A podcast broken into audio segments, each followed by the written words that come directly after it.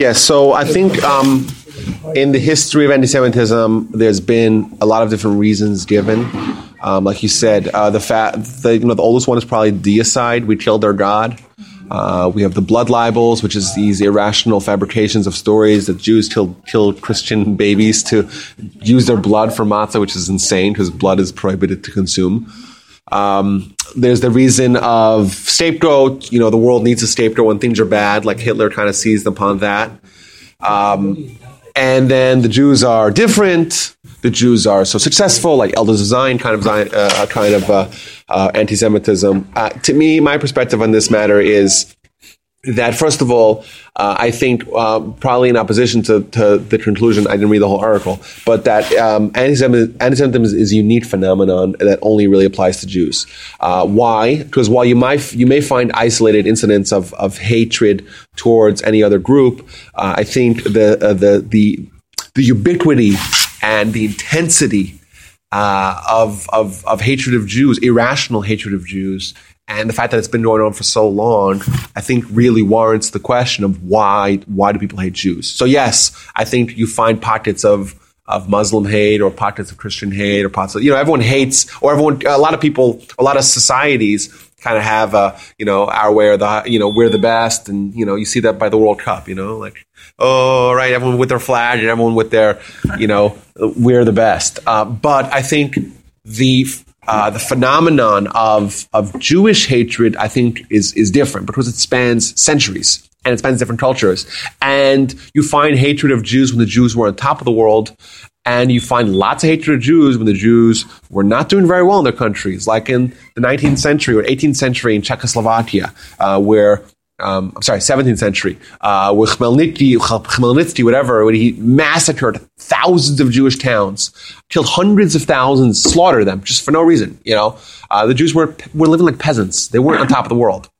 Scapegoat theory, by, by its definition, is irrational. You know, if you're looking for a scapegoat, you will only agree to uh, the Jew as being the scapegoat if people already believe uh, that they don't like Jews. Uh, you can't convince people. You know, Hitler. Think about Hitler, right? Jewish people the most um, integrated into society than they've ever been in Germ- in Nazi or or in the twenties and 20, you know tens and twenties. The Jewish people were uh, less than one percent of the population. It, infinitesimally small amount of people. Nothing. You know, uh, there were half a percent. Nothing. Uh, yet somehow Hitler managed to convince, convince uh, the the Germans that the Jews were the cause of all the misfortune that befell the you know the Germans, which is which is nonsense. Uh, but he managed to convince them. I don't think if they didn't believe that already, he could have convinced them that. You know. So as to the the reasons for anti-Semitism, I, I don't think. Uh, I, I, think it's a very, very broad, uh, broad, uh, broad subject. Obviously, um, my perspective, and I've shared this with you um, guys on several occasions, is that the reason why the uh, the reason why the non-Jews hate the Jews uh, is a safety gap, a irrational safety uh, measure um, put in place by the Almighty to ensure that the Jews never lose their distinct character as a nation. You're Thus, the Holocaust brought the Jews back together. listen, that's a very crude way to say what I'm trying to say, but I do believe that if we believe in God, and we believe in God not taking days off or years off, we have to ask the question of what was God thinking to allow the Holocaust. And it's not an easy question. It's not a it's not a question we can answer. Uh, you know, sitting here and drinking coffee on Sunday morning. I think it's a very it's obviously a very sensitive question. And, you know, there's a lot of emotional baggage that we all carry with with us when discussing this this question. But on very broad, crude terms, I think if you just look in history uh, as to the path and trajectory of the Jewish people um, in Europe in you know the 19th and early 20th century, I think that perhaps we could argue that the Jewish people were about to reach a point of no return in their uh, in their loss of national uh, character and identity, and that uh, was radically changed with with the Holocaust and uh, obviously, it's the most traumatic history, uh, thing that happened to us since the destruction of the temple, Second Temple, uh, two thousand years ago. Uh, but I think on very, like very, very insensitive terms, we could agree that if you look at Jewish people today, and where they are today, and the fact that there's six million Jews in Israel, that would not have happened at the Holocaust.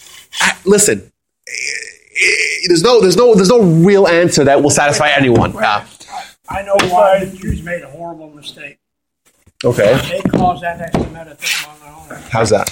because they believed in education. They believe in education. They believed in education and they were smart. The rest of them were klutzes out there. They wouldn't get an education and they envied the Jews. That's why. Yeah, but remember, they envied the Jews. Remember, and the Jewish people in the uh, 18th uh, and 19th, uh, 18th and 19th centuries were the least educated they ever were. Least educated they ever were. Least educated. Uh, compared to, uh, in, in, you know, in comparison to uh, to the Gentiles, the Jewish people always had 100 percent literacy. Always. Uh, the only exception was in the shtetls in the 18th and 19th century. That was the only exception in history. Yet, did that seem to temper anti-Semitism? Absolutely not. And the Jewish people were more more similar to the Gentiles uh, than ever before in those in the you know in the ni- 19th century specifically. Look at Uh, and did it help? In 1939, when the, the ship the St. Louis came over, and Roosevelt, uh, Roosevelt's guy, what's his name, Cordell Hull, uh, talked Secretary yeah, talked Roosevelt into. He said, "You'll never win the election if you let these 963 Jews in in 1940." Uh, and he said, so obviously there was hatred. Plenty Yeah, of and, and, and I think I think Part- well, Go ahead. Part of that, and I'm no fan of Roosevelt, but No, part of neither. that is, uh, you know, remember we had depression times coming in, and you couldn't have people in our own country were starving. So, you know, Yeah. to take in more people, and But nobody these took were all wealthy. seriously at that These time. were wealthy Germans. Wealthy. No, no, I understand that, but it still was there was a uh, there was a nativist view in the country at that You time. can't claim that FDR was an anti-Semite. I mean, he appointed Robert Morgenthau, who was the Yes. secretary of I I think Defense, Obama's an absolutely- anti-Semite. He had Summers and Axelrod. do it. And, uh, all those, uh, You take I don't think Morgenthau Obama's was a half anti-Semitic Jew, anyway. that's what he was. he's a Muslim. Court Jew. This- Hey, get back to the Jew. You know, it's interesting. Kosher law.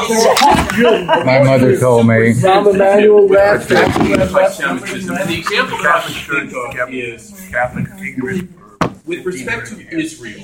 and to actually to do Jews believe, or you know, I'm generalizing as a rabbi, but Jews have taken the position that any hundreds of thousands political view of Christian that is negative Israel, meeting comes their foreign policy, their diplomacy, or something, is somehow anti-Semitic, and that that can't be that cannot be correct. And so, with respect to Israel, is are, are the Jews too super sensitive in interpreting a lot of things as anti-Semitic? See, I think that's that, that's a, that's a more specific question. Like that's a you know that's I think uh, that question is mo- more easily answered than anti-Semitism at large.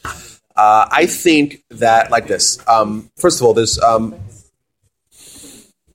do I think that Israel should be above reproach? Absolutely not. And I, do I think that, that that there can be legitimate, um, you know, criticism uh, levied at Israel? Absolutely yes. I think everyone would really agree to that. Um, however, I think Israel is a prime example at how the Jews, and don't think it's anti-Zionism, that's nonsense, but the Jews are are unfairly treated, and I'll explain. Um, yes, while Israel has its faults, no one's going to argue that Israel has its faults. However, compared to any one of its neighbors, it is the most uh, moral and the sterling character of Israel outshines any of its neighbors in, in their in their mistreatment of minorities. You have an Arab Supreme Court member, Arab uh, uh, people participating in the elections, full citizenship, full uh, full rights given uh, to to the Arab to the Arabs. You know that doesn't. You know the, the only place that I know that Netanyahu likes to say this again and again. The only place in the Middle East where Arabs have democracies in Israel on one hand, uh, their uh, their super sensitivity when it comes to uh, uh, not not striking at civilians during war is another example. Um, their uh, their dedication to you know to, to rights of you know say what you want. Uh, we'll talk about the homosexuals a little later on, but. Uh, th- thanks, Bernie, for introducing that question. Uh, but that you know, it's it's it's a modern, it's Western, it's democratic, it's the, the, you know, compared to its neighbors, while it has its faults, it's it's sterling, you know. And then you know, Israel you know, some guy makes a makes some peasant makes a porch on his house in in Jerusalem. Oh, the whole world's up in arms. You know, when Assad slaughters two hundred fifty thousand of his own people. 250,000, an enormous amount of people are, are dead. No one makes a big deal about it. You know, Israel is Israel's criticized in the UN more than anyone else by far. Like by you know, if you take the rest of the world and all of the you know all the regimes of of of, of terrorists and megalomaniacs that run this run this run this globe, you know, who is criticized? Israel. You know, so yes, we. Uh, I, I think that warrants us to be very weary of any criticism towards Israel because usually uh, when criticism is levied at Israel, it's, it's it's unfair, especially and it's not proportional. You know, so yes, is there you know is it perfect? No one would agree that it's perfect. I think we talked about that last week. From any perspective, it's not perfect, of course, but are they better than their neighbors by by a million miles? And who is criticized? The Jews, you know, the, the Israel's criticized, and I don't think it's I don't think it's a surprise And because they try, and there's a lot of thought out there as to whether anti-Zionism is anti-Semitism.